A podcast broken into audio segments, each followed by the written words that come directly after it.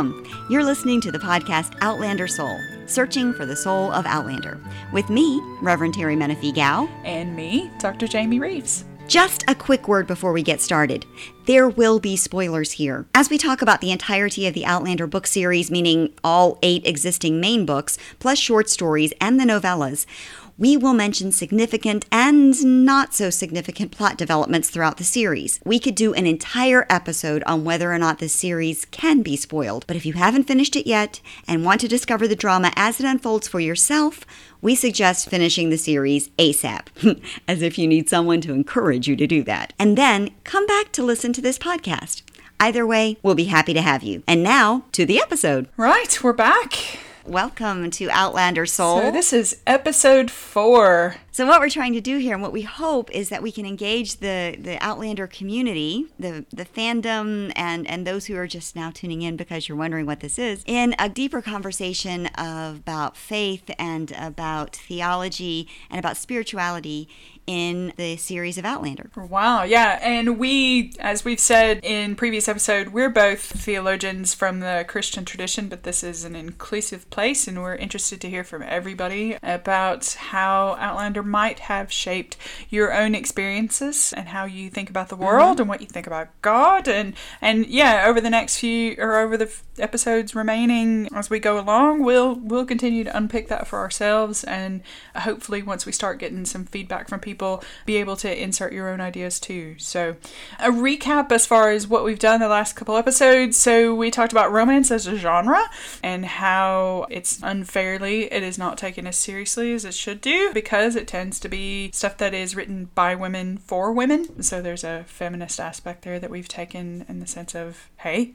that's important. Yeah. Let's take that seriously. and then uh, we also had to talk about theology of romance or relational theology that is based in love and relationship and that is subversive and powerful. And we see Outlander as embodying that that theology in a really strong way. So Terry, yeah. what else do we need to know before we go into today's episode where we focus just on Outlander? Yeah, well, okay, so we talked about traditional marriage, right? The traditional traditional marriage myth about marriage being this the bridegroom as Christ or as God coming for the bride who is us. And you know that creates a power differential. And romance literature yeah has been the parable, the, the subversive story that creates inclusions for gender different relationship and it actually removes the power differential by putting the woman's power in her own hands for her own happiness. And so mm. let's look a little mm. bit at some of the devices. So now we're going to be talking a little bit about Outlander specifically and how Outlander the series fits in the genre of the romance tradition and of the romance literature. So, if you're looking at traditional genre of romance literature, what are the usual devices that you find in a romance novel? What makes it a romance? Uh, it, there's usually the protector, villain, deep or dark, dangerous hero type. So, uh, you know, like hyper masculine. yeah, he's the alpha male. Yeah. Yes. Yeah. He's yeah. Fabio on the cover. He's never hairy. Uh, yeah. Some people like Harry. Come on. I know they do. I know they do. But that I, I, I'm sure there are examples out there, and you can send us pictures if you like. But um, there's, I can't think of one single romance oh, no. novel cover where he has hair. No, no, no. But but he's yeah. got the ripply muscles. Uh, hair on his chest. I mean, it, he's got hair. Oh, he's got loads of hair on the top of his head, but yes. never on his chest because hey, you won't see those pecs or abs. Yeah, but he but he's dark. Yeah, yeah yeah, yeah, yeah, yeah. So this hyper masculine, hyper fit, you know, yeah, body. yeah, yeah, yeah. So this dark, dangerous, very dangerous, who might live above or gives no regard for the law. That kind of person, a law unto himself. Yeah. maybe I should say. Oftentimes they're wealthy. Yeah. So that's the first yeah, thing. Yeah, they're very, very powerful. And then you have, yeah. as the uh, generally as the center of the story, this strong heroine who is also a virgin. Mm. So let's talk about the virgin. Right. Most uh, now, now, now. Yeah. In the last twenty years or so, you've seen a lot of romance novels escape the virgin trope, and and actually, yeah. there there are yeah. lots of tropes out there for a widowed virgin. I'm not kidding. Oh wow! kidding. How's that Oh, possible? well, so either- I don't want to know. I, actually, actually, yeah. She's become re-virginized within the Christian tradition. Growing up, the conservative Christian tradition, I would say, we were taught that yeah, if you had made a mistake and you had had sex outside of marriage, that it was Because possible for God to heal you and make you a virgin again somehow, some way. I have no idea how, but that yes, you would become re-virginized. Um, so it is possible that you could still fulfill the virgin myth, even though you might have had sex when you were a teenager. And then you Um, start so singing yeah, like yeah. a Oh, God. Touch for the very first time. Touched for the very first time. Oh Lord. God, oh Yeah, God, oh God, oh okay. No, no, no. Actually, there are. I, I, I was reading, and I've not read these novels yet, but I was reading in uh, Maya Rodale's book, Dangerous Book for Girls: The Bad Reputation of Romance Novels Explained. Yeah. That there is this entire trope of the widowed virgin. So, so what happens is she gets married. Oh, gosh. so it, it's it's a lot like you know, she gets married, and then her husband somehow dies before they consummate the marriage, or she marries and didn't realize. Oh, yeah, she didn't realize right. that so it's was- not a No, no, re-virginization really, really is a virgin. situation. It's a she never consummated to begin right because with. he, he either Oh. is impotent or he Or- married her because you know he, he felt sorry for her, but he would never t- as a favor her to her dad, to and he her actually liked men. Well, yeah, that could be one as well. Yeah. Um, that would be yeah, that would be an interesting. Yeah, I'm sure that's been done a thousand times. And and then there's the one where he marries her to be kind so that she can use his library. And I'm like, where the hell is that coming from? Because I don't know any man except you know many Ladies of my out men- there, put that on your Tinder profile. I'm like, looking for someone so I can use his library. but we're not having sex, even though we got married. no, no, no, So, no, absolutely not. so, uh, I want a man for his library. but the size matters. So we need to. Size does matter. Let me library, tell you. the yeah, it does. It better be big, man, and and and and and broad. and and the books had better ripple. That's what I'm saying. Yep. Oh my gosh! Yeah. Ooh, I'm getting warm. Oh God. Oh, We're any- just going down the drain here. Yeah, we are. Anyway. So the the idea of the virgin is very mythic. I mean, so we've got the Virgin Mary, we've got virgins throughout the Old Testament. You've got Jephthah's daughter, the virgin who sacrifices herself for Yeah. for him. And so but but in this instance, in this romance heroine Mm-hmm. as the virgin, it, it really doesn't have anything to do with the value of her virginity because you know, prior to the 20th century and into the 20th century, a woman's virginity was pretty much the only thing that she could bargain with. This was her collateral. Right, The, um, right. the men wanted a virgin so they could ensure their lineage as as if they Mm-hmm. could, because it, it, it begs the question: What does it mean to be a virgin? Right? I- Is it only Yeah. is it only penis vaginal sex that makes you a virgin? Mm-hmm. and and and they would they would have checks on women before powerful men married them and i'm still questioning exactly how they knew because honestly there are ways to fake it in lots of different ways. So if she'd had sex anal sex that's not going to necessarily mean that she's a virgin or does it? If she had oral Mm-hmm. sex if she had sex with her girlfriend you know so so the, these are and the role and the role of rape as well. Like uh, you know what if it was a an issue where you weren't it was not consenting you but you're obviously you're still punished for You're that absolutely. for because then you're no longer a absolutely. Virgin Um, and so yeah. and so this is this is kind of the, the questions that come up when we talk about this virginal heroine. In, in reading maya rodale and in, in her book it's the romance heroine's virgin state isn't purely about whether or not she's had sex. It's not because romance writers are hmm. reinforcing this idea that virgins are more valuable than the soiled women that we hmm. are or, or that hmm. heroes actually care about the level of sexual experience um, and that they want to be her first, last, and only. It's it's that the idea of of the heroine giving up her virginity and giving into her virginity, it Mm-hmm. signifies that she's waking up. Ah, so it's this oh the awakening, right? Yeah. Okay. The, the, the, the Yeah. romance is about this woman waking up, and so she's it, it's it's the Mm-hmm. Sleeping Beauty myth, right? It's the Sleeping Beauty Mm-hmm. myth of this beautiful woman who's who's preserved under glass and behind barbed wire, Mm-hmm. and and the man comes and then kisses her and wakes her up. Okay. Yeah, or sleepwalking through your Yes. life in Yes. whatever form or fashion, Yes. and then bam, That's the sleep. there that's it the is. Sleeping you're, Beauty. you're. That's yeah. the Sleeping Beauty myth. The other Yeah. thing you'll get from a romance, as far as device, is that the man is not complete without the woman, but the woman can be complete without him. The woman was perfectly fine, Mm. and she mm. can and does walk away from the mm. relationship at least once or twice in, in the room. Otherwise, it's not fun getting mm. to the climax of all of this. Yeah, I'm thinking about of all the all the times in the romance novels I read when I was a kid where you know she gets so angry and she storms off in a huff and she's usually barefoot and then she Yes. and then she sort of finds herself in this position where she's like, "Shit, what have I done?" and she has to be rescued. And then he comes and rescues her, even though she's turned Yeah. him away. This is very Jane Austen. I mean, this is very Pride and Prejudice. How many times? Yeah, how many yeah, times does. Elizabeth Bennet spurn Mr. Darcy? She Yeah. she she says no, no, no, no, no, no, no, no, no, and then she goes to visit his Mm-hmm. house and goes, "Damn, this is a great house. Gee, I think I love it." and you know her contrarian sort of attitude, and once she's told she can't like him any, or you know it's not possible for her to love him, then she's like, "Watch me." exactly. she does it anyway. But she walks away. She So, walks away over yeah. and over again Yeah. from him, and and hurts him over and over, even though she Mm. doesn't think he's capable of that. So.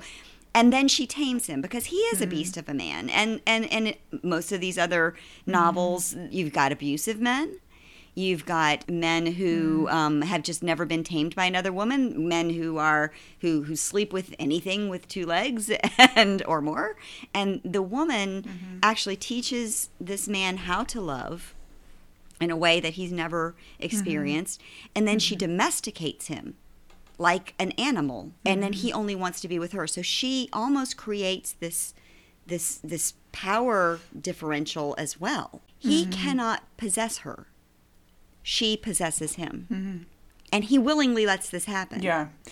But uh, uh, okay, so I see that as part of you know the the traditional romance genre. I get that, and we see that in some ways in Outlander, which we'll talk about in a minute. But I can also see how that is that's really dangerous too. Yeah. Um, just because uh, we within you know within feminist circles we see how we've been taught this myth of if you can if you can only get him to do X or you know it's your job to heal him or it's your job to make sure that he's okay or you know, I'm just thinking of all the ways in which people justify staying in a domestic abusive Absolutely. relationship in order to keep a man or he d- no one understands him like I Right. do or you know it's just all these different ways in which we justify staying in a, in relationships that we should run the hell away from because we're trying to perpetuate this myth that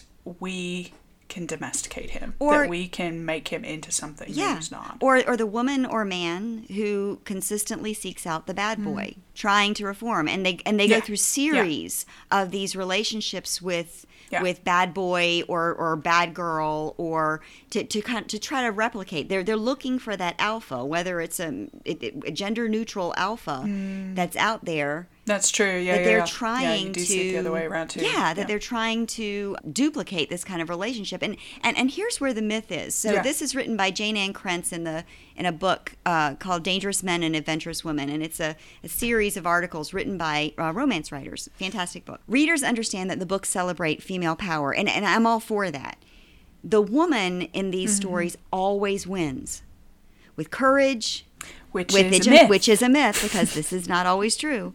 But with courage, intelligence, and gentleness, she brings the most dangerous creature on earth, the human male, to his knees. More than that, she forces Mm-hmm. him to acknowledge her power as a woman. this is not everybody's experience. No. And and that's No. im- important to at all. understand is that this is not Mm. everybody's experience is that oftentimes women do not win in relationships and men are Mm-hmm. not the most dangerous creatures on earth.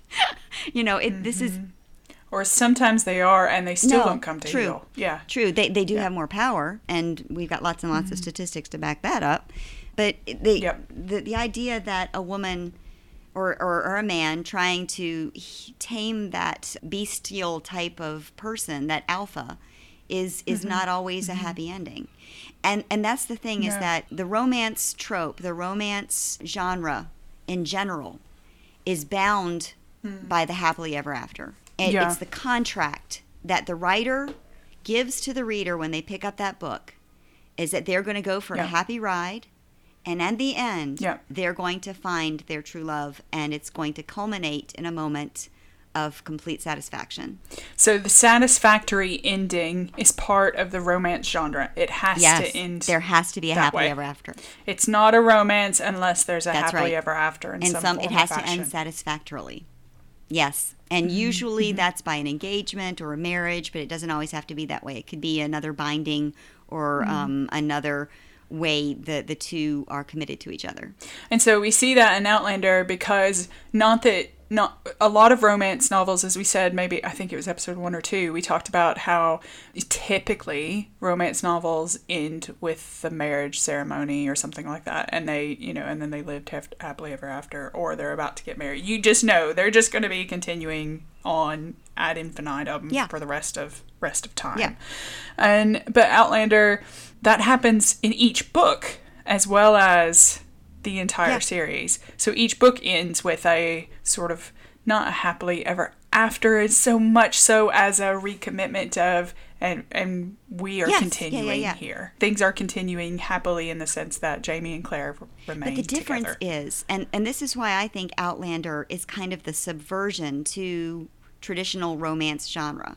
I think it's the parable. Mm. The difference is that Jamie and Claire continue. Most Mm. often in the romance genre, you, you, you get this, the, two, the story of the two, and it Mm. ends with the culmination. It ends with the marriage. And Mm-hmm. my experience is that my life with my husband did not end with our marriage. It kind of began with the marriage.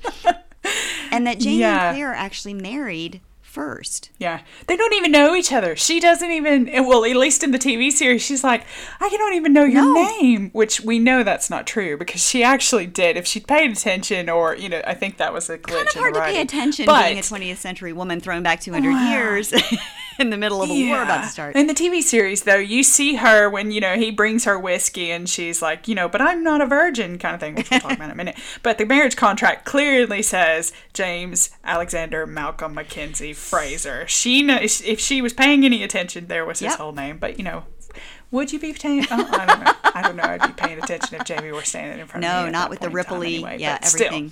Yeah, but that they were married before they fall in love. So we don't see a culmination of their courtship of this budding romantic relationship prior No. to the wedding, which we see in typically in other No, romance. no, they, their genre their books. souls are not bound to each other. They're they're they don't even declare No. their love for each other for a couple of Hmm. months after. Yeah, she holds out a long and- and time. he well, does he too. does too because she has. and they, still, they, they yeah. go through Cranesmuir. They go through they go through all kinds of Mm-hmm. horrible things together without ever declaring love to each other, without ever really declaring love to themselves. Now we don't know what Jamie was thinking Yeah. at the time, except in what he said to Yeah. Mm-hmm. Claire, and he said that he loved her the first time he saw her, but Claire sure didn't. Yeah, and no. she's she's kind of the while he seems to be dark and dangerous and somewhat of a protector, Claire is also a bit of the Hmm. curmudgeon here, and she's pretty dangerous too.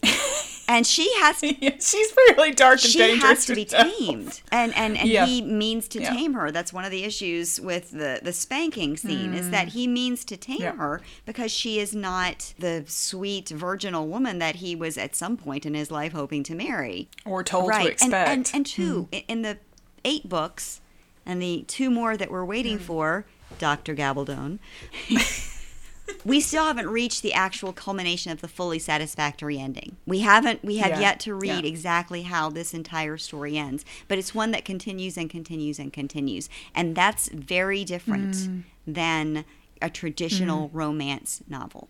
Other differences, other things that I think make it parabolic and subversive.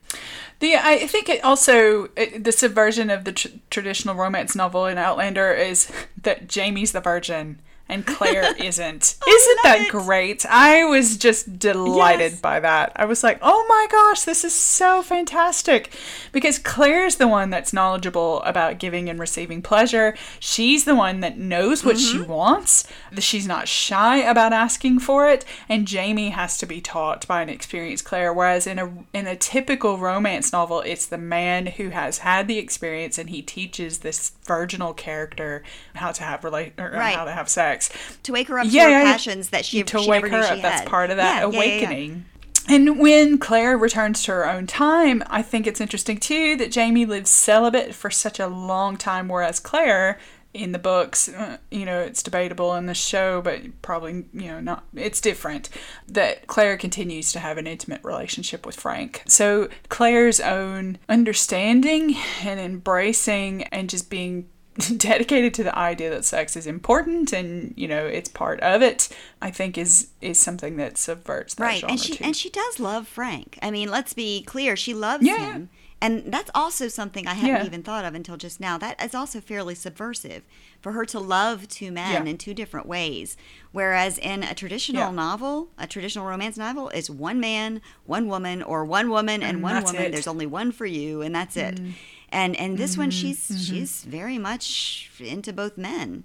Much more so to jamie because especially in the first in yeah in the first book eh, she certainly is and she's constantly trying to get back to frank i think once though you could joke when once you've ridden the jamie train then you know you're there's kind of no going back There's Yeah, no going no. back. Yeah. However, you know, she does have, she still loves Frank, but it is Yes. in a different way. It is a different relationship. And, and it's obvious in Dragonfly in Amber and, and Voyager that, you know, it's, it is a, if she had a choice, it's right, Jamie right, all the way. absolutely, and I think I think that goes back to the the romantic theology of what she has with Frank does not. Mm. It's not the level of love. It's not the depth of love. It's not the experience of the divine that she has when she's with Jamie. Yeah, it's not this all consuming Yeah. passion, intimacy. Frank doesn't has never struck me, I, I, and I'm not a Frank hater by any means, but but he's never struck me as someone with whom she really shared no, her no, even even in the. First novel, she she loved him, but they'd been mm. separated for eight years, right? You know, they'd been Yeah, they'd yeah, been yeah. separated for throughout the war, and they were just trying to figure each other out again, and very different people. Yeah. Other thing to realize is that i in the earlier, the 1970s, when when romance in paperbacks blew up and became this Mm-hmm. this multi-billion-dollar industry, there was a lot of rape trope in that of Mm-hmm. the deep and the the dark and brooding hero raping the hero, Mm-hmm. the virginal heroine, and her starting to realize, hey, Mm-hmm. I kind of like this. We've kind of moved away from that in a lot of the later Yeah. romances because of the issue of you know yes means yes No and no means means no. no, and Yeah. getting explicit consent Yeah. and so what you're going to find in a lot of romance novels at least since the 90s you're going to find relationship that that gives explicit consent that the the deep and dark Mm. hero now has to get consent. He has to make her want this. So it's not even coercion Mm-hmm. or blackmail or anything like that. He has to make her want this. But from a 1970s and 80s and maybe even before that you're going to get this idea that the woman is almost always the one who's going to be raped or the woman is going to be Yeah. the one who gives herself up for her family to the deep and dark hero, much like in Beauty and the Beast, the mythology behind that. But it, mm-hmm. in this one, it's Jamie that does this. Jamie is, mm. is raped Yeah. twice, is my argument. Blackjack mm-hmm. Randall rapes him, and mm-hmm. then Geneva rapes him. Geneva blackmails him and coerces him into sex. And while rape is is it's it's no longer a romance trope, it does still happen often to women in the romance literature. So if somebody's going to get raped in most romance literature, guess who it's going to be? It's going to be the woman, and that's generally Yep. accepted, Yep. right? But in this one, Yep.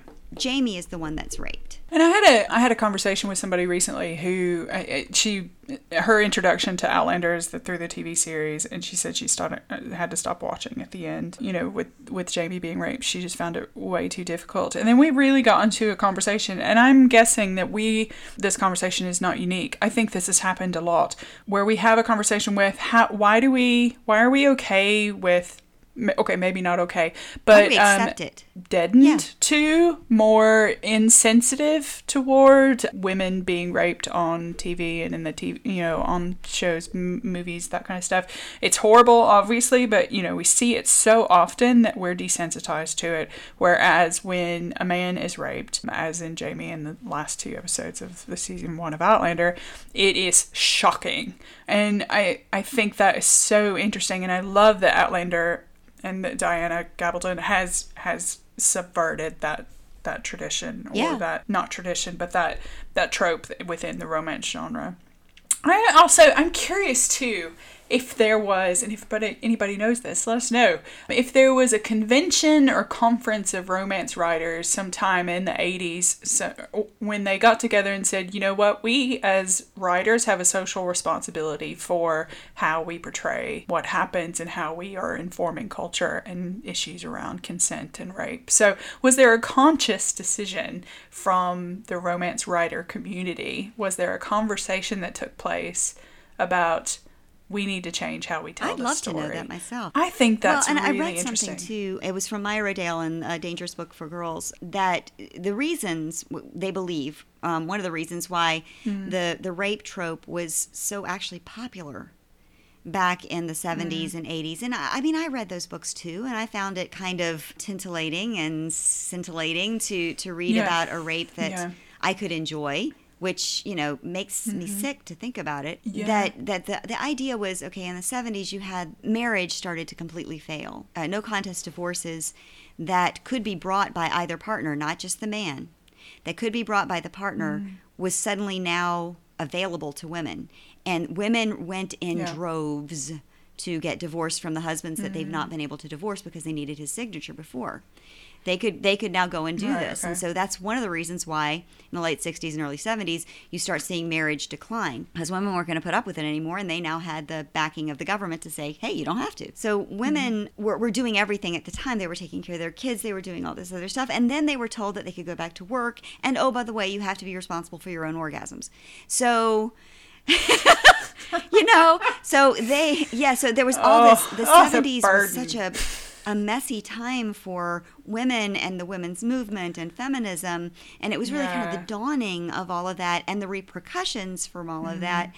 that the idea that a big and hunky man who's dangerous and good looking comes Mm-hmm. in and says no i'm going to do this and i'm going to do this for you and damn it you're going to like it it was kind of Mm-hmm. Yeah. appealing Uh, a, pendulum swing. Uh, yeah, yeah. You, where you're having to take care of everything yourself to have someone yeah else. Yeah, and it also come on." took the responsibility off of you because you know hey you were you were Mm. brought up to be a virgin you were brought up to not be the slut and the slut shaming thing going on and so if he made you Yep. do it well then it's rape Then you're not. then you're not responsible so Yeah. so there is that kind of feeling and some of it is still out there yeah, yeah. You can well yeah i mean you obviously you can find it at any party where a girl is drunk and they still blame her Yeah, for getting raped yeah. I was oh yeah, but, the literature, but you, yeah, can, you yeah, can find right, it in absolutely. mythology throughout, um, not just the literature, Yeah. but in our our everyday life. Another thing that's different than the romance genre novel, the traditional romance genre novel, is the protector.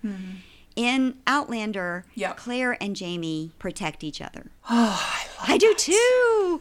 It's it's equality in Yeah. that sense. It's it's equitable. It's Jamie saves Claire from Blackjack Randall. She saves him. He saves her from Dougal. He save he saves Yeah. her from Colum and from Cl- Cranesmuir. He he saves Yeah. her from a gang of violent thugs who ultimately rapes her. In the last Yeah, book, yeah.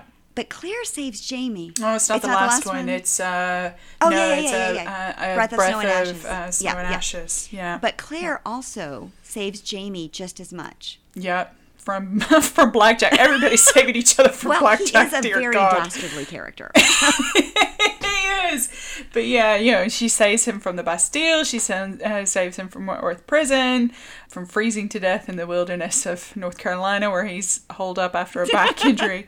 Yeah, so they're there for each other, and so it's not just male as Right. protector. It is, it, it's the both of them protecting each other, which is such a beautiful Yeah. thing. I'm, s- oh, that's one of one of my favorite bits. So they it. both get to be hero. They both get to be the one who runs after the other. I wonder too, just as an aside, so we talk about the dark and dangerous hero. Claire having dark hair, dark, wild, unruly oh, hair. Oh, yeah. And is that I wonder if that was intentional or just subconscious or if it's not related, but I that's interesting love to me that. as Claire as hero being this dark, untamable Yeah, and she and she and You she know? won't wear a cap. And she, won't, wear a won't. hat. She just won't. And and when Mm-hmm. when they shave her head for the sickness, when she she almost dies, and they shave her head, she's weak as a kitten. It's almost Samson yeah. like. It's almost like Oh Samson. Oh gosh, we're making discoveries even as we talk. Oh, we're so awesome. Yeah. Oh wow, that's that is really very cool. cool. But her strength really is in her femininity and Mm-hmm. how that hair, how that hair just goes everywhere. Yeah. And and and she, Yeah. you know, the I I had an issue with the coloring of the hair scene, honestly, Mm. in uh, Voyager when she colors her hair before she sees Jamie. I had some issues with Yeah. that, but I, I understand it. I probably would have done the same thing. I've yeah. oh, I color my hair today. Absolutely. yeah.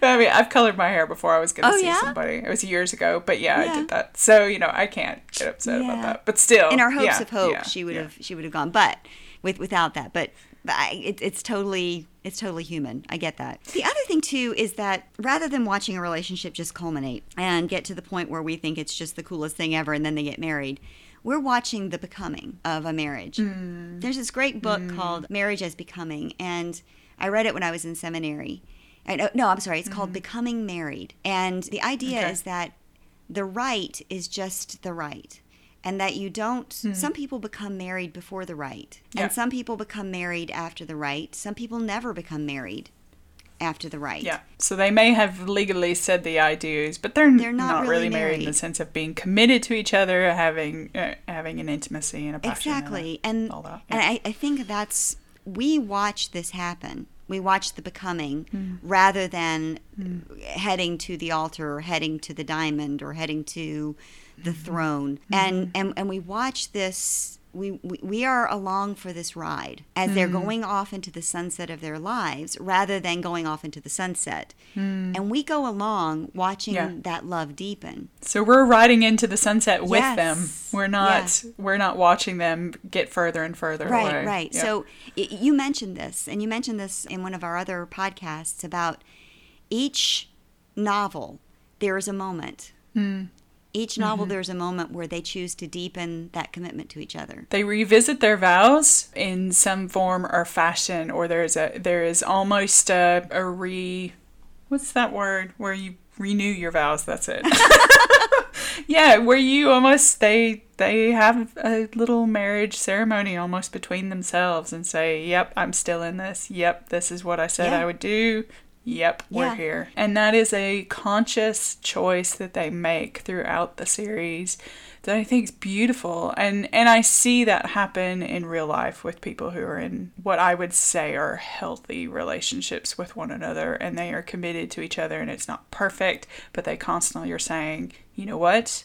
We're in Yeah. this." And this is what we said we'd do, and we're still here. And I think that's important. Yeah. The other, th- I think, th- oh, something else that challenges the the traditions is that neither is complete without the other. So you know, we talked about the man isn't complete without the woman in the romance genre trope, but Jamie and Claire's happiness and completeness doesn't just rely on Claire being in the relationship; it relies on the both of them. So one can't well, they can exist without the other because they obviously do, right? In Dragonfly in Amber, they exi- exist for 20 years without the other. But there's still this element of, at the, you know, when they parted, of Jamie saying, I'm going to find you.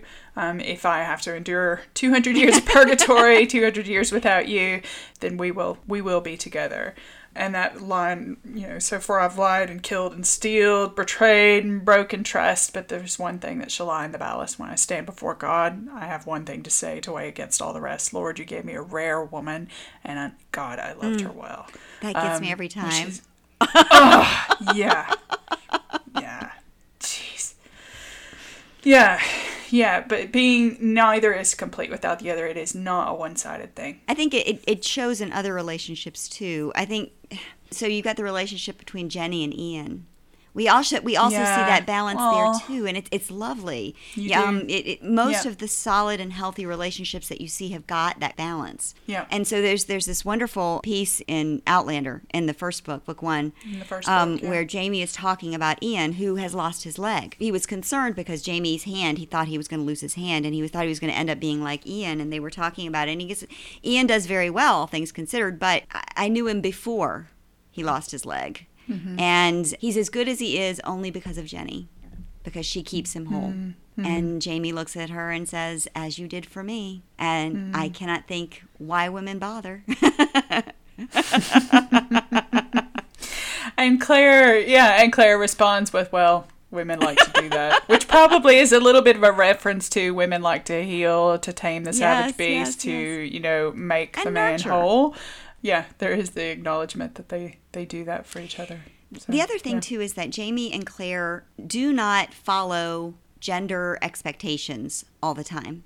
Hmm. They they they break Mm-hmm. the gender the societal gender expectations and the gender identities for the time. Yeah, Jamie takes pride in his wife's abilities Hmm. and intelligence as a doctor, not just a nurse, not just a Yeah. healer, but as a doctor.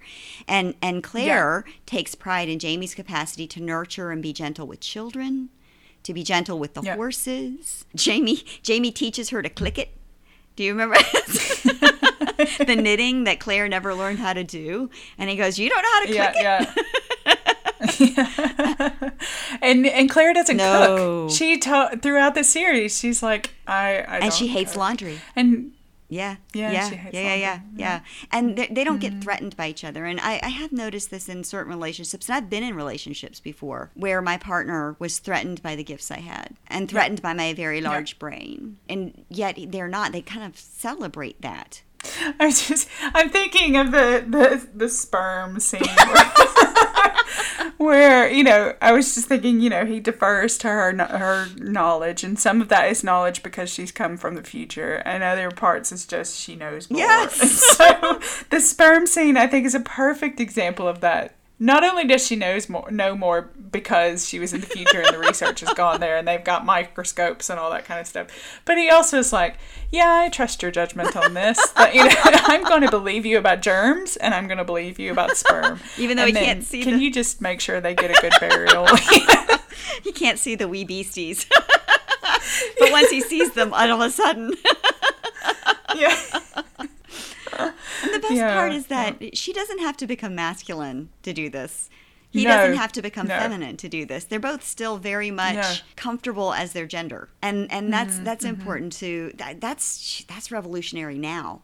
Particularly as people are becoming more comfortable with who they are gender wise, and the idea that they that you can cross some of these societal boundaries and still maintain the comfort level of your own gender. I think that's that's vital, particularly for our society. And still be Yes, loved. yes, yes, yes And still be accepted. and love each other Without Yes, shame. Yeah, Yeah. So there's there's this really wonderful quote that I think you found on a I did. There's somebody on Tumblr, not even joking right now, as her ti- or his or her title. This was a post from back in May 2016, but they they say both have bodies that have been physically torn apart, meaning Jamie and Claire. Both have internal scars. This is a mature relationship. They face their first real loss together in reference to faith. yeah they lost faith, which is Um, a pretty big deal. yeah, it was. A loss that was a part of both Jamie and a part of Claire. And when Jamie asked, Must I bear everyone's weakness? Can I not have my own? Here he answers his own question, where he'll never have his own weakness. He'll always help bear Claire's weaknesses, and she'll bear his together in relation to the situation of losing Yeah. faith. I think that's beautiful, and that's a great observation.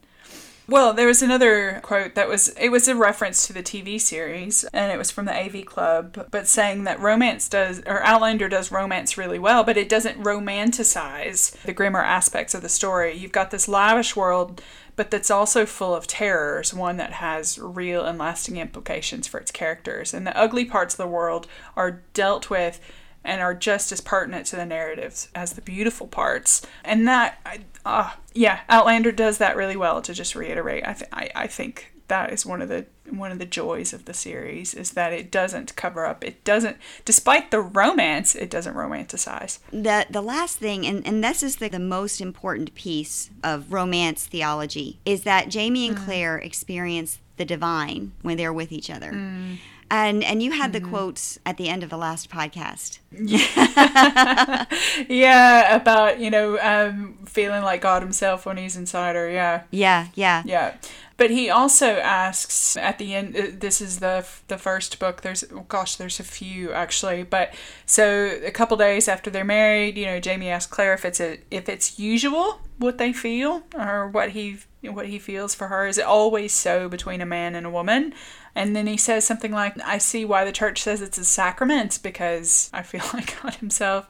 Yeah. Yeah. And then later on, he comes to her later and says, um, When I come to you needing and you take me into you with a sigh and that quiet hum like a hive of bees in the sun, and you carry me with you into peace with a little moaning sound. That just this this feeling of peace and wellness and wholeness and again a, yeah experience of the divine i think you could say yeah experiencing of shalom which is the peace the well-being mm. the, the thing that you're always kind mm. of aiming towards in the old testament this whole idea mm. of of the, the, the coming home right Mm-hmm. Right. And, and yeah. so yeah. In, in Dragonfly in Amber, after she has had sex with Louis, so that she could have a secure release for Jamie from the Bastille, they come together again and Jamie confronts her and realizes that, hey, mm-hmm. I, I know that you've had a, an affair with not really an affair, but that you have yeah, but you've had, you've to, had sleep to sleep with, someone else, else yeah. and this is the reason. And mm-hmm. and so she asks him to claim her again,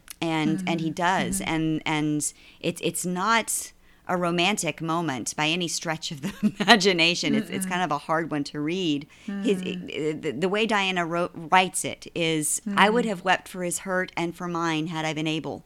But his eyes held mine, tearless and open, mm-hmm. boundless as the salt sea. His body held mine captive, driving me before his strength, like the west wind in the sails of a bark. And I voyaged into him, and he into me so that when the last small storms of love began to shake me, he cried out, and we rode the waves together as one flesh and saw ourselves in each other's eyes. That's very mm-hmm. sacramental. Mm. That's very sacramental yeah. talk of the body and taking the body into you and just be- becoming something more because the two are together. And in Voyager too, you get the this is one of those scenes where you where they're repeating the marriage vows. So, you know, she's saying I'm committed to only you and or no, he says, only you, and to worship you with my body, to give you all the service of my hands, to give you my name, my heart and soul with it, only you. So it's this declaration of, oh, for, forsake all others, right? Right, right, right. Your blood of my blood. Yeah, and, and that's what they say. So, you know, she says, you're not alone anymore. And they revisit the, I swore to you when we married, I didn't mean it then, but I swore, and now I mean it. And they repeat that blood of my blood, bone of my bone. You see that in in each of the books there's a revisit of and that's words. sacramental too i mean we talk about it we is. talk about taking the body and blood of christ whenever we take the eucharist yeah. and so this mm-hmm. is extremely sacramental this is a moment that yeah. is is very very it raises to a higher level and and what what we mean by sacramental what i mean mm-hmm. by sacramental is that a sacrament mm-hmm. is the divine coming through something ordinary and mm-hmm. so this so mm-hmm. marriage it's considered a sacrament because God comes and, and is a part of that, and so the divine is is seen in that. But but this is something more. Mm-hmm. This is mm-hmm. the divine in a moment between them. This is the divine in a sex act. So the sex act actually mm-hmm. becomes sacramental. And mm-hmm. and then just the idea of holding someone's hand becomes sacramental. The mm-hmm. ordinary, the divine comes through the ordinary through this relationship. The, and, and the last mm. one that I, maybe not the last one, but at least the one that I'm going to talk about. There's, There's loads, loads of, these, yeah, and we, we could go on and on forever on this yeah. one. But in A Breath of Snow and Ashes, yeah. when Claire almost dies, and Jamie mm. is just fraught with the fact that she almost died, and he he comes back expecting her to have been dead, and she is up and moving and. Uh, sort of awake. He puts on a good front for a little while and then he collapses. And mm. th- these are the words that Diana Gabaldon writes I heard the thump as he knelt down beside me and I reached out blindly for him. pulled his head against my breast. He pulled his arms around me and sighed deeply, his breath warm on my skin through the linen of my shift. I stroked his hair with one trembling hand and felt him give way suddenly, all the tension going out of him like water running from a jug. I had the oddest feeling then, as though the strength he had clung to had now been let go and was flowing into me. My hmm. tenuous grip on my own body firmed as I held his, and my heart ceased wavering, taking up instead its normal, solid, tireless beating. So we're talking almost hmm. like a healing here. We're, Yeah. we're, we're talking Yeah, about this moment between a man who thought he lost his wife and had been holding on to a strength from a- source Mm. he didn't know and then giving it to his wife. Mm. I'm reminded of that sacrifice aspect Yes. that we were talking about in the last episode. Ah, it's It. She just. Mm. Yeah. Oh, and I just cried my eyes out the first time. Well, every time I read that section. so we've got some. Um, well, we're finishing up for this episode. I think uh, we've we've got loads more to share, but we're gonna put this in bite-sized chunks for you. So we will stop for now. But the episode uh, ends each time with some survey questions, and so we've got just two questions for this episode because we recognize that these questions are a bit maybe a bit deeper, maybe a bit personal, maybe require a bit more thought, and so we don't want to overwhelm you with it. So if you'll go to our website and this episode's page, the questions will be there on the bottom. We would love to hear what you think and be able to uh, contribute to our research and how Outlander has shaped the lives of its fans and its people the people that read it. So, first question is what other examples can you think of other than the ones we've given that illustrate how Jamie and Claire's relationship is different? What what makes it special? And then the second question is do you see any similarities or differences to Jamie and Claire's deepening relationship over the years to your own romantic relationships. You may not, and if you don't, we'd we'd like to know that because we think that's useful Yeah. information. If you do, that's also useful information. And so we're really curious, do you see any similarities or differences to Jamie and Claire's deepening relationship over the years to your own relationships? So Now, we've spent four episodes talking about romance theology.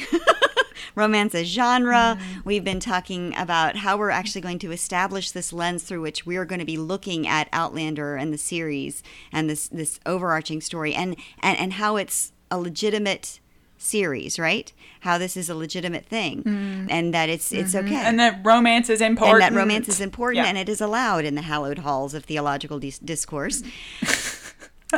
so we're going to be digging deeper in future episodes and we're going to be digging deeper in things mm. like sexuality and feminism and community mm. and being an outlander and violence and trauma and justice and forgiveness and how all that works out both in the series and how we think about that theologically. yeah so and uh, again we promised you something on predestination and free will which is always a sticky, sticky wicket.